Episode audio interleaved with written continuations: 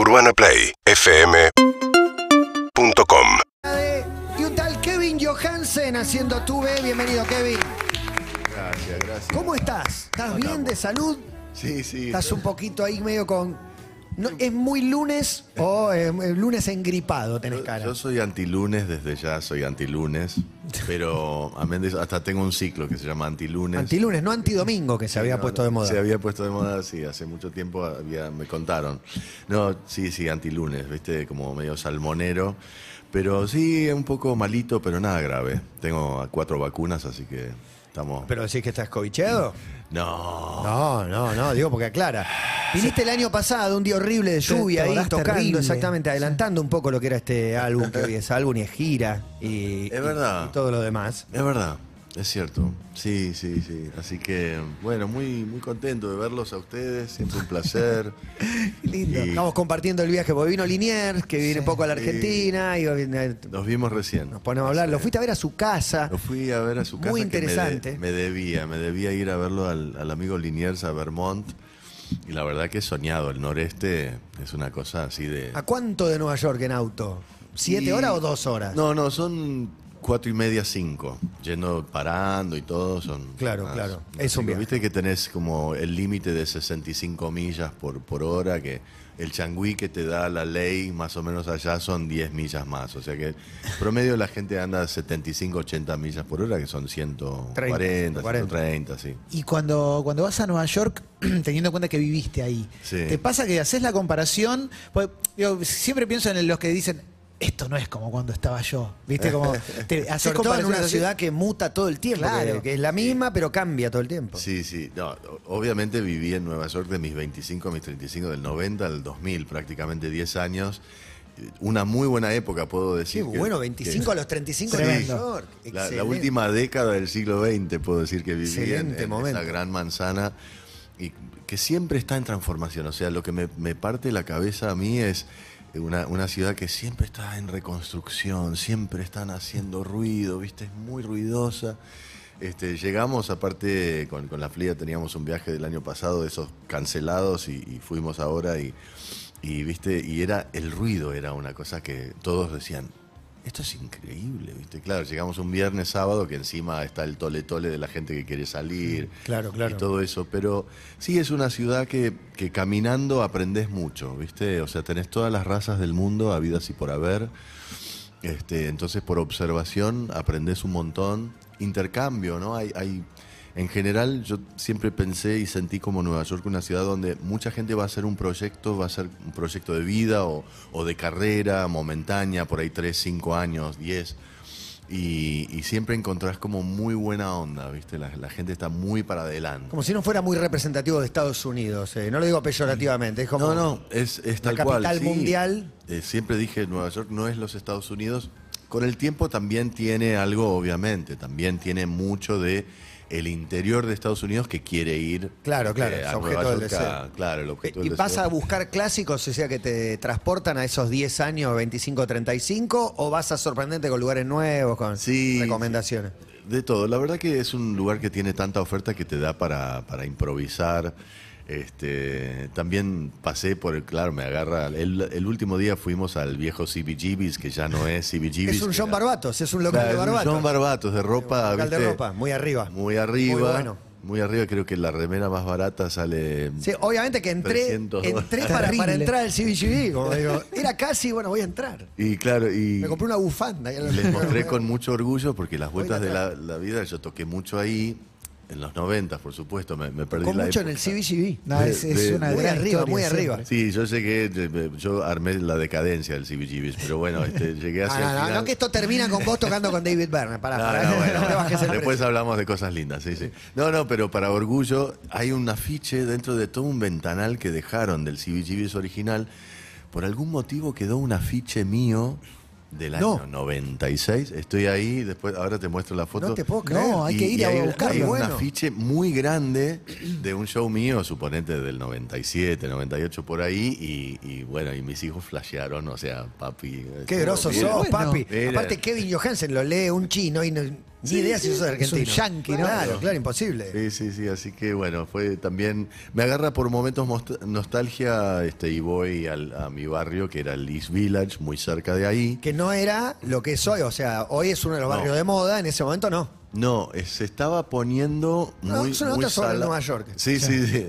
Se estaba poniendo muy salado el, el tema de- de- del alquiler, ¿no? Ya estaban duplicando los alquileres en el 97, 8, ya estaba poniéndose bravo. Por suerte acá no pasa eso. eso es No, bueno, no, no, no, acá. Ah, Chacarita es Palermo, Almagro es Palermo, ya todo es Palermo. ¿Cuánta gente metías que vine en esa época? Y promedio, la verdad que era chiquito el lugar, ¿viste? CBGB's es un lugar que lleno, eh, entraban 350, 400, 450, era, ¿viste? Es un montón. Así que sí, y de repente también, o sea, al principio llevaba 25, ¿no? O sea, tenía... No, pero es armar una carrera ahí también. Sí, la magia fue, la verdad, el primer día que toco ahí, tengo tres amigos haciéndome el aguante, noche de lluvia, viste, primera guerra del Golfo para situarlos cronológicamente. Claro, claro, 90. A los que saben, Bush padre, 91 enero, un frío, y viste, y 15 personas abrían. Y viene después de tocar 10, 12 temas, viste que había dejado un demo, les había gustado, martes a la noche, viene un señor muy grande, muy alto, de barba y panza de cerveza, y me dice en inglés, I like what you do. Y contame, ¿no? Eh, ¿De qué, ¿De qué va la cosa? ¿Por qué inglés y castellano? Bueno, le conté mi historia de Alaska a la Argentina, madre argentina, viejo gringo. Sí, bueno, acá podés grabar y tocar acá y este, nada, nos gusta ¿Quién esta es? onda. Bueno. ¿Quién es? Y lo lógico de CB era Hilly Crystal, el dueño. Hilly Crystal. Un tipo, bueno, figura paterna se convirtió mío, que me agarró justo a tiempo en un momento con el culo lleno de preguntas, ¿viste? A los Clave. 25 años, clave. Este, y me dijo, relajá con la mezcla, ¿viste? Hacer temas en inglés, temas en castellano, temas en los dos idiomas. Está buenísimo. Y, y fue lindo porque fue una relación muy duradera. Y él vio mis primeras nominaciones a los Latin Grammy. Qué bueno. Después vol-. Volví a tocar allá. Te quiero preguntar, Este, Kevin, está Kevin Johansen acá, más, más de Nueva York en realidad, que es... eh, no, pero la escena de Nueva York, no hay tantas bandas, son eh, Television, eh, Talking Head, Ramones, Lady Gaga, Sí. Los Strokes. Blondie y los Strokes de esta época. Sí, The Shirts, pero después todos querían Pero tocar. con ¿viste? ellos vos te, de golpe, porque, Sí. no sé, te habrá cruzado los Ramones. ¿Alguna vez contaste que estaba Uma Thurman en el bar que estaba tocando vos? A, baila- a bailable, Muy es la bueno. fre- lo que recuerdo. Sí, sí, sí, a bailable. Sí, sí, vino, vino un poco encopetinada y puedo, puedo decir que se me sentó arriba de la falda Uma Thurman, un poco. Impresionante. Este, sí, tengo esa, ese, esa medalla de honor. Pero estaba el hermano y me puse a charlar con el hermano. Fui un caballero, no, no, no, no, no aproveché la situación, dormí. Pero más ¿Tuviste allá cruces de eso- con esa escena? me he digo, cruzado con, sí, Patti Smith, me he cruzado con, este, me, me tiró muy buena onda una vuelta a Iggy Pop. Este, Reed, gente- otra figura. gente muy, muy llana, muy, gente muy a tierra también, ¿no? Era una época. Lo interesante del CBGBs, volviendo a, a CBG, la CBGBs, significaba country, bluegrass y blues. O sea, ellos querían poner un lugar. Él, eh, Hilly Crystal, el dueño, quería poner un lugar en realidad de cantautores, de songwriters, ¿viste? Y entonces él me contaba, ¿viste? Venían estos pibes, eh, y yo escuchándolo. Claro, estos pibes tocaban más o menos bien, pero les faltaba ensayo, pero eran buenos pibes. Y les dije, ensayen muchachos. Traían mucha gente, eso sí, de Brooklyn. Muy bueno. Y este y se armó una movida que yo no me esperaba. O sea, él dejó, por supuesto, dejó hacer a estos bestias que eran los Ramones y obviamente Blondie y los Talking Heads, David Byrne a la Claro, cabeza. Este, y se armó toda esa movida increíble. Y yo caí ahí, viste, caído del catre, no, no sabiendo muy, muy bien, ayornándome retroactivamente de la historia. Y él te contaba, sí, acá en el baño la encontré una vez a Blondie haciendo el amor con su marido, ¿viste? el guitarrista de Blondie. Y, y para, Excelente, excelente. ¿Y pensabas cosas. en tu carrera pensando en Argentina? Digo, pues si te, tenemos entre 25 y 35, Sí. eh, quizás también en algún momento te puede agarrar, che, ya tengo 33 y quizás... Nunca pensé en mi carrera, punto. O sea, la verdad que me gusta un poco lo que dice Fernando Cabrera, el uruguayo, dice, nunca pensé en, la música como una carrera, sino como un destino.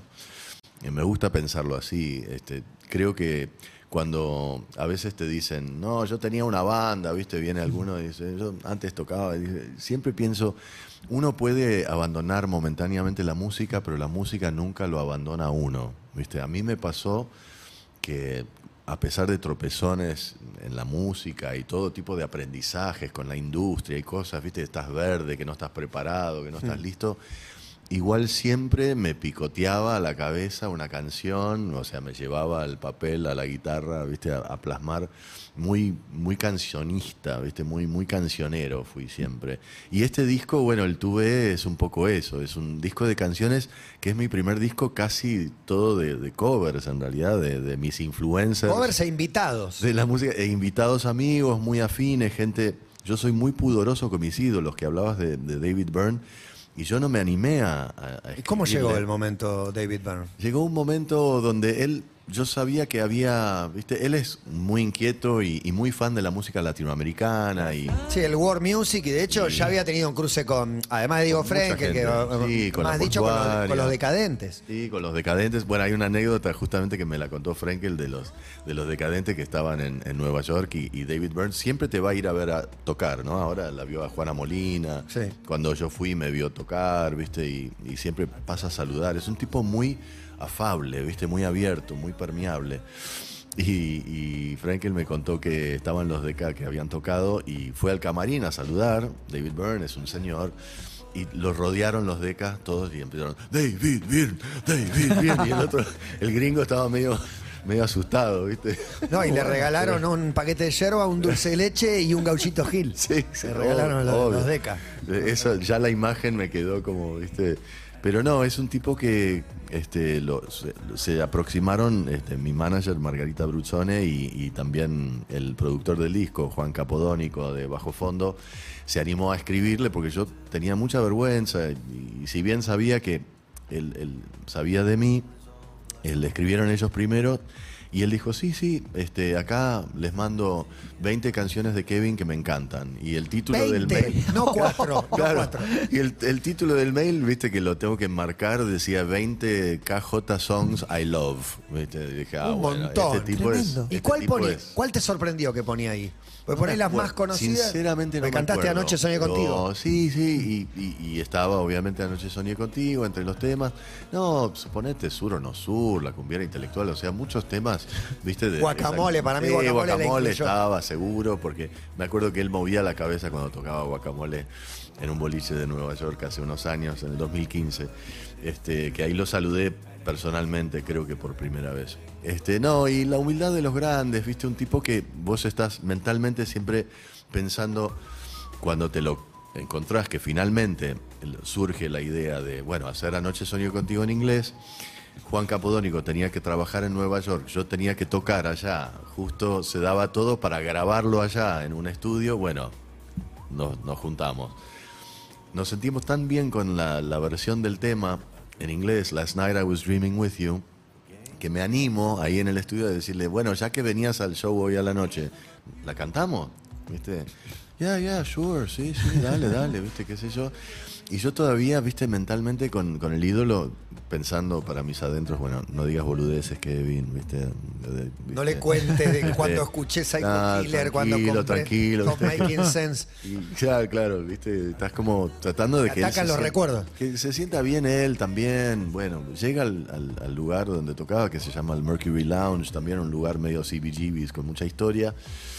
Y, y, este, está en el camarín y pasamos el tema y vino Liniers también y algunos amigos y eh, músicos de allá de hace mucho tiempo y recién cuando lo veo con una cerveza tirada en la mano a David Byrne digo, ah, es un ser humano, está relajado, está disfrutando, yo también voy a disfrutar, viste, como que estaba muy atento a...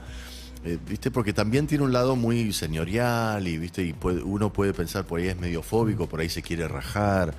Y no, nada que ver, ¿viste? El tipo estuvo muy, muy amoroso y, y bueno, fue una, una linda una linda forma de... Sueño cumplido, ni siquiera lo soñaste por ahí. Sí, no, ni siquiera grabar una canción ni siquiera me atrevía, sí, no, viste, atrévase a soñar. No, ni siquiera me atrevía a soñarlo.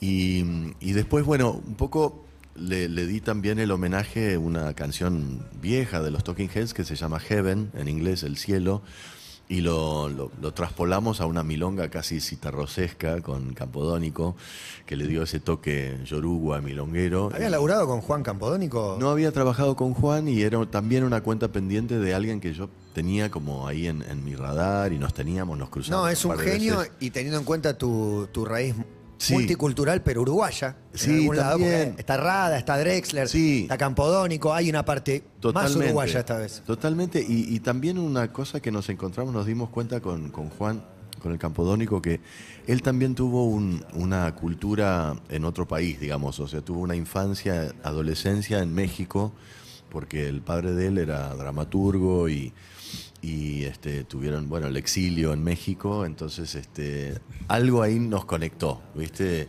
Y cuando empezó la, la posibilidad de, de hacer este disco de, covers y, y reversiones de temas propios, le dije a Juan, mira, yo estoy a favor de la zona de confort, ¿viste? Todos hablan en contra, yo estoy a favor. Entonces yo quiero que vos elijas los temas que a mí, estos son los que me salen bien de los que me gustan. Este tema de Lou Reed, este tema de David Bowie, este tema de A Little Viol- Respect. Violeta Parra, este Claro. tema de Eduardo Mateo, el Little Respect, de Erasure, este, todo por, viste, temas en castellano, temas en inglés. Bueno, bueno, bueno. Y, y él después le dio esa vuelta de rosca que tiene como muy particular, que a mí me encantó descubrirlo, que ya sabía que lo tenía, pero viste que tiene como tracción a sangre con tecnología, viste, y que lo hace intangible, o sea, no, no percibís cuál es cuál, dónde empieza uno y dónde termina el otro. Entonces es como todo muy orgánico y a la vez moderno, Y, viste. y el hecho de grabar un disco de covers, Sí. ¿Te acerca un poco también a, a una parte más lúdica y más de- del principio de la carrera? Lo- Digo, es Supongo esto de que jugar a- al otro y también a vos mismo de otra manera. Sí, totalmente, porque cuando, cuando sos pendejo estás aprendiendo canciones de otros, de- del cancionero que, que- que resulta. Y, y sí, y también, también una cosa como casi pandémica, post-pandémica, ¿no? Que, que me empezó a agarrar por ahí sin darme cuenta. El, ¿Viste? Cuando te juntás con colegas y amigos, que varios como Jorge Drexler y, y Natalia Lafourcade, nos juntamos y cantamos un tema de Lennon y cantamos un tema de Violeta Parra, un tema de Caetano Veloz, un tema de Charlie. Sí. Se, se arma como una guitarra. Jugando, jugando salen solos. Entonces era un poco eso, viste que por ahí me, me- me tocó este, ser permeable en este momento de la vida y, y reconocer también esos influencers de la música. Y, y después, bueno, la música es el primer idioma, ¿no? Una gran frase de Youssou N'Dour, el senegalés, que fue uno de los que vinieron al Amnesty famoso. Claro, sí, sí, sí. Tracy Chapman. Tracy Chapman. Bruce Springsteen, él, Peter tiene esa- Gabriel. para mí esa gran frase, porque a mí me simplifica mucho, porque para mí el, el inglés y el castellano es un solo idioma. Entonces también cuando barajamos eso, Juan tuvo muy pillo y dijo, viste, no, vamos con lo que, lo que salga, lo que vos estés cómodo. Y, y las traducciones fue también un hecho muy bonito porque hicimos, por ejemplo, con mi hija Miranda, eh, Oración al Tiempo de Caetano Veloso, traducida al castellano, que fue un gran logro que aprobaran la, la traducción, el maestro. Y, y también traduje, este, Little Respect está en inglés, En pero tra- tradujimos, bueno, obviamente mi, mi tema Anoche soñé contigo, y después está un tema medio perdido que se llama 16 Tons, 16 toneladas, que es del año 47, de Merle Travis. que es You 16 tons and what do you get? One day older and more in debt. Y me, me encantaba lo que decía el tema, ¿viste? Este, sobre un minero, es casi un manifiesto medio comunista yankee, ¿viste? Del cuarenta y pico, de la época de las listas negras, ¿viste? De MacArthur sí, sí. y toda esa época. Y dije, 16 toneladas, ¿y qué conseguís? Un día más viejo y en deuda seguís. Y dije, listo, la tengo que traducir. Muy bueno. Que- Muy bueno, muy bueno. y es eso. Swing. es, ¿Viste? Un swing total. Y, y bueno, Campo la agarró y, y la dio vuelta. Y después genéricamente pasaron cosas también, porque este, esa cosa que mencionabas también de, de la uruguayada, ¿viste? De, de la cosa rioplatense. Este, hicimos una versión de Suzanne, que la canto con Jorge. De Leonard Cohen. Y es, es candombe, ¿viste? Y fue, Increíble. hubo un momento muy gracioso porque eh, con Jorge los dos sentíamos que el, el tempo que había elegido Campodónico era muy rápido, ¿viste? Porque el tema es eh, original es muy parsimonioso. Sí, Sí, bajo, claro. es bajo. Suzanne takes you down to a place near the river. Muy tranqui. Y él empezó tipo. tum, tum, tum, tum, tum, tum, tum, tum. Suzanne takes you down. Le metió el uruguayá. Place near the river. Sí, sí. Le dio así. Y se puso firme porque los dos nos quejamos. Y Juan dijo: No, si es más lento, no es candombe. Se puso, viste, medio. Muy bueno. Se puso medio talibán, viste, medio Está bien, está purista. bien. Guardián, Y guardián de dijimos- las llamadas. dijimos, bueno, claro, el guardián de la llamada y, y bueno, y salió hermoso. Igual está buenísimo la cosa esta desgenerada que tenés vos, que, Sí. que venís diciendo. Libre. Totalmente libre. Mm. Pero tengo la sensación de que lo que en algún momento podía ser como, mirá, vean qué loco lo que hace Kevin, que de repente la música se está yendo a eso también. No, no, no sé si lo, lo, lo percibís de esa manera, pero hay una Sí, apertura. Sí, sí, siempre me parece que, que, digamos que mucha gente este, muy grosa fue muy desgenerada. Este, entonces hay muchos ejemplos a seguir, ¿no? Este, David Byrne, este, los Beatles eran degenerados también, ¿viste? Hacían una- un bolero Sí, y Helter Skelter. repente, ¿viste? Hacían este, algo afrancesado como Michel.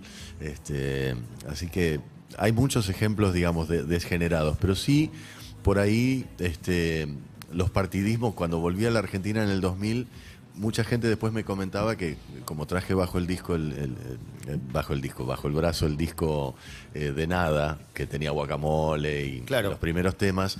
Este, Tweety González una vez me dijo, no, cuando trajiste ese disco fue como, este, uf, y me sopló, viste, Aire fresco. aire fresco, por suerte buen aliento, este, eh, Tweety, y, y claro, y decía que acá estaba como muy, muy este, en boga el tema de los partidismos musicales, eras de un palo o eras de otro palo, esa, esa cuestión. Quedó, quedó viejo, pero, Quedó pero era viejo. así. Pero era así, era así. Inclusive me acuerdo que había gente que, que yo me había metido, viste, una media cumbia, viste, la cumbia intelectual, y en mi cabeza también tenía una cosita, viste, Total. el cowbell, Sí. y había Se había como- futbolizado la, la música y como tenías que ser de un equipo, odiar al otro. Sí, sí, exacto. Y, y la cumbia estaba medio, viste, todavía no estaba aceptada. No se respetaba. En el no, no momento sweet y que el rock lo despreciaba. La Sí, lucha, total, ¿viste? esa entre búsqueda. el rock sí. y la cumbia Sí, y todo sí, eso, sí, sí. ¿viste?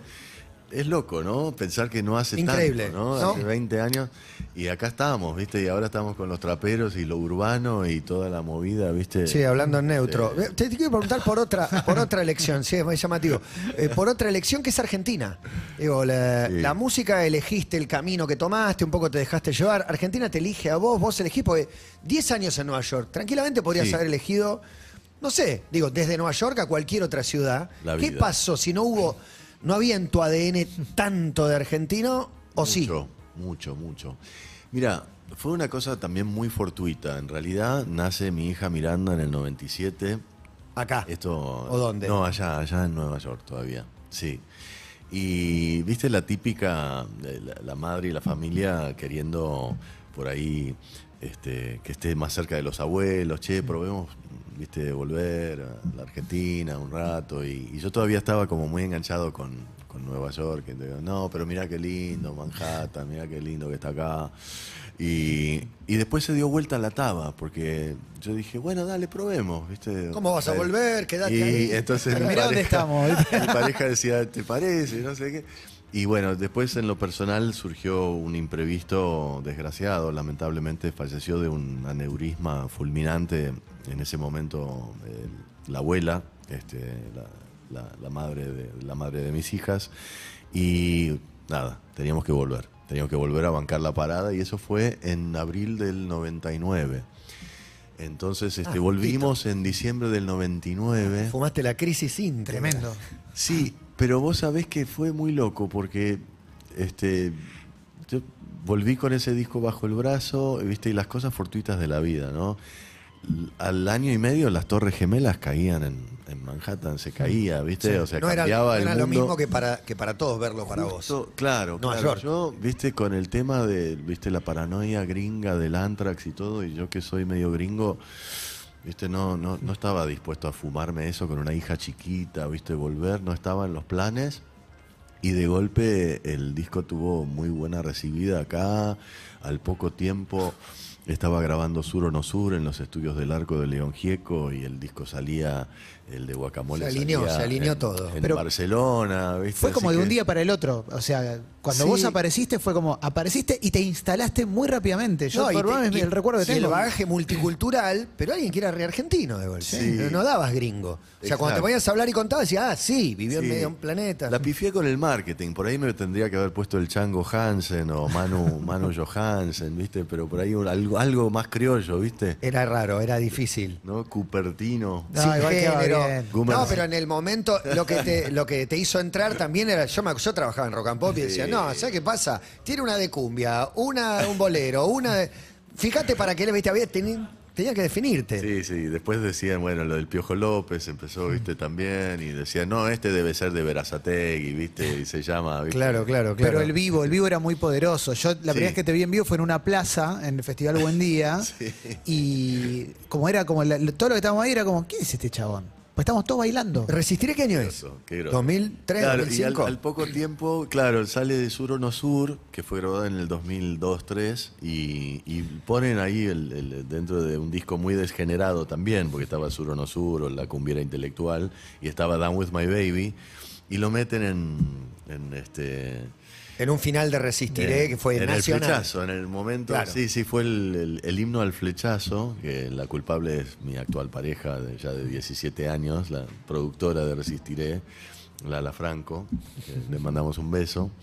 Y, y también fue como, como la persona que, que ya le había gustado un cassette, una amiga le había dado un cassette con los temas de, nada, ¿no? El disco anterior.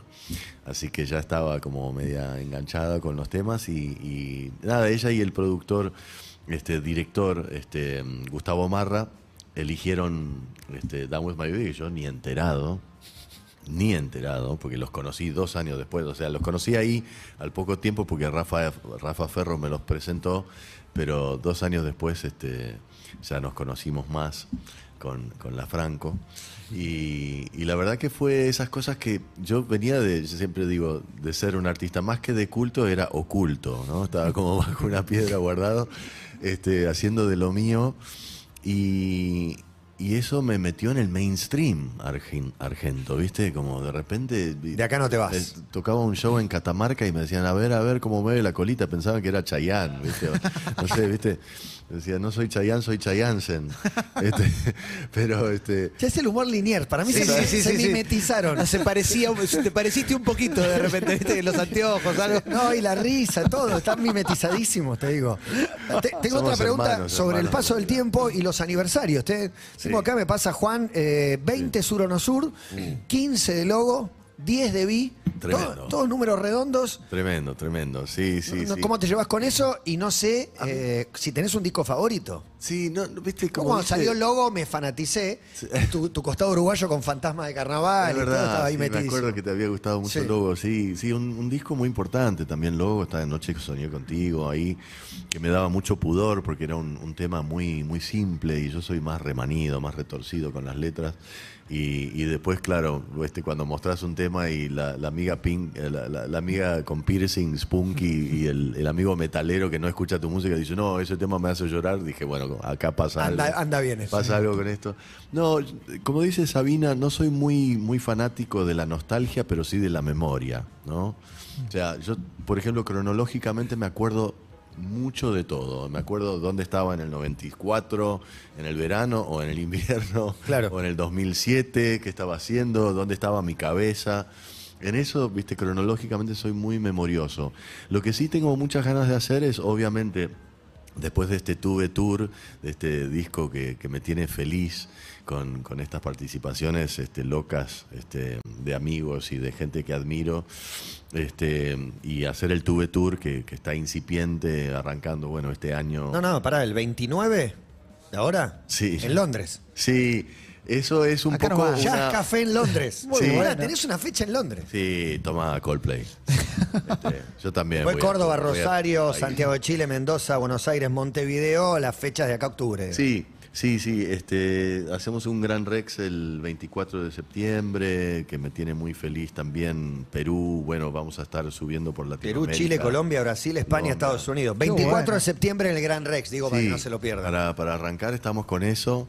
Este, así que sí, y honrando, por supuesto. Después, este, el, el año que viene vamos a estar festejando los 20 años de, de Sur o No Sur y, y, este, el, fin de ¿eh? fiesta sigue firme y un montón de cosas. Pero bueno, lo, lo interesante de- del disco Tuve, que tengo ganas de también de hablar de esto, es que vamos a estar haciendo una gira que nunca hice, que es una gira con pistas y con, viste, con un equipo, somos tres de repente, viste, o sea, yo voy va a estar muy despojado el escenario. eh, ¿Quiénes son los tres? Porque no estás condenada. Cam- Campodónico tuvo como una idea muy, muy firme que dijo que el primer plano tenía que ser sobre la garganta, ¿viste? Sobre la voz. Entonces, eso es, o sea, tuve, el disco es como un primer plano sobre, sobre la voz, cantando temas de otros y algunas reversiones. Vamos a estar con un joven guitarrista que se llama Paco Leiva, que tocó con mi hija Miranda también, que es un talentazo tremendo, y con eh, Juan Bonilla, que bueno, el, el este, Pablo Bonilla, perdón, es, este, se me confundió con el Juan Campodónico. El Pablo Bonilla es, nada, un hombre todoterreno del equipo de, de Campodónico, del riñón del club, que va a estar ahí medio este hombre renacentista tirando de todo, ¿no? Este, es, como suelo decir con los este, músicos mul- multiinstrumentistas, es multiorgásmico, te da placer por varios frentes. Y sí. Y, este, y es un placer. Así que vamos a, vamos a estar con algo que para mí es inédito. Estoy como un poco nervioso porque digo, wow, voy a estar, viste, con máquinas. me falta gente, buenísimo. estar escondido entre ocho músicos. Sí, viste, voy a tener que pelar ahí Pistas. como y, y- y hablar y bueno. que te me- recuesta. Hablar me gusta. Perdón. No, es que eso está buenísimo, Muy para mí bueno, está muy buenísimo. Y, y, pero, nada, te quería preguntar por, por, por la gente que, que- con la que grabaste el disco, los artistas, las voces, digo, ¿te Sí. costó armar un listado, un seleccionado? Porque la verdad es que, digo, eso digo, da cuenta también de quién sos vos, digo, que te hay- hayan dicho que sí. Sí, bueno, eso es como, por un lado, hay, hay- como mencionaba, mucha gente afín, ¿no? Natalia Lafourcade es una persona que, que me la he cruzado con los años y, y yo había pensado junto a Juan en, invitarla a cantar un tema de Violeta Parra, porque también Natalia tiene eh, un padre chileno, ella es mexicana, eh, pero eh, el padre también es del exilio chileno y Violeta Parra obviamente con el Albertío era un tema como para ella. Y ella me dijo, a mí me gustaría cantar un tema tuyo, ese tema tuve, me encanta. Y ella quería cantar tuve. Le gustaba lo que decía, es, una suerte de manifiesto del amor, ¿no? Tuve muy fuerte para mí, medio este, eh, con, con connotaciones de, ¿viste? de compromiso amoroso con, con alguien muy despojado y, muy, y a la vez muy comprometido, ¿no? Con, paradójicamente, dentro de esas libertades que uno puede darle al otro y el otro debe darle a uno, etcétera. Y ella quiso cantarla, ¿no? Entonces fue como muy bonito. Este, después el segundo track es eh, el de Erasure, que mencionabas, Matías, que, que, bueno, Little Respect es, Que es como un la- es, una, es una canción que cantamos todos sin saber lo que decimos hasta que la canta Kevin y ahí se entiende la letra. se entiende toda. No sé por qué. Eh, ¿qué- ¿Cuál vas a elegir para cerrar? Digo, porque entram- Y, sí. entramos con tu B. Vamos con, No, vamos con con- Little Respect. Sí, ¿por qué no? Es, es un tema que me tiene muy contento cómo salió, porque este, tiene una tristeza el tema y a la vez una entrega. Y la letra es un, un himno gay de los fines de los ochentas, ¿viste? O sea, es un realmente un anthem, como dicen en inglés. Un himno total y, y habla también de, de cómo este, despojarse de, de prejuicios, este, el amor, ¿viste? Sin barreras de verdad, ¿no? Claro. Porque habla en un momento, este, what religion or reason, ¿no? ¿Qué religión o razón could drive a man to forsake his lover? Podría llevar a un hombre a, a desechar a su amor, ¿no? Como, como todos los prejuicios y miedos que uno puede tener, todos los tabúes. Entonces es muy poderosa la canción hasta el día de hoy. Y, y me dio, nada, lo, lo de Campodónico, la verdad... Es un genio, pero eh, ¿autorizaron los, eh, Sí, los sí. Erasure? ¿Alguna devolución? Un, ah, mirá. O nada? Dijeron que Soy sí. muy poderoso con mis ídolos y estoy pensando en escribirles y tímidamente decirles, hola, Esta es la canción que alguien autorizó que grabe y quedó así. gracias por esto. Sí, como también le dije al, al Caetano Veloso y, este, y tuve, sí, sí, la bendición de la traducción. La verdad que sí, tengo que, tengo que ponerme las pilas y escribirle a los, a los Erasure. Bueno, Kevin, el 24 de septiembre en el Teatro Gran Rex, después una gira que toca Londres y muchos países más. Siempre un placer recibirte acá con nosotros. Placerazo. Perdón si, si me fui por lo... No, no, vale la pena, nos enganchamos, nosotros nos enganchamos, ni te nombré instrucción cívica esta vez, la, la banda del secundario, Qué grande, No, la banda pero siempre, siempre estará presente. Y bueno, nos vamos con el Little Respect. Dale, Ahí está. ahí va. Gracias, Kevin. A ustedes. Un placer. Gran versión. I try to discover a little something to make me sweeter. Oh, baby, refrain from breaking my heart. I'm so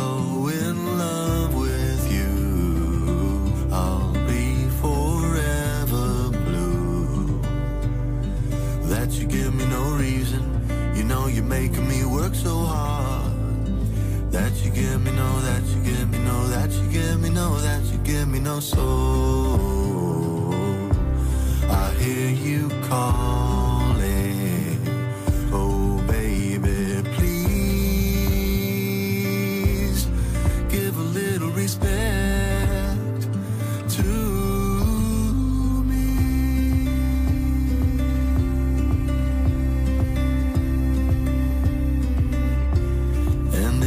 could fall to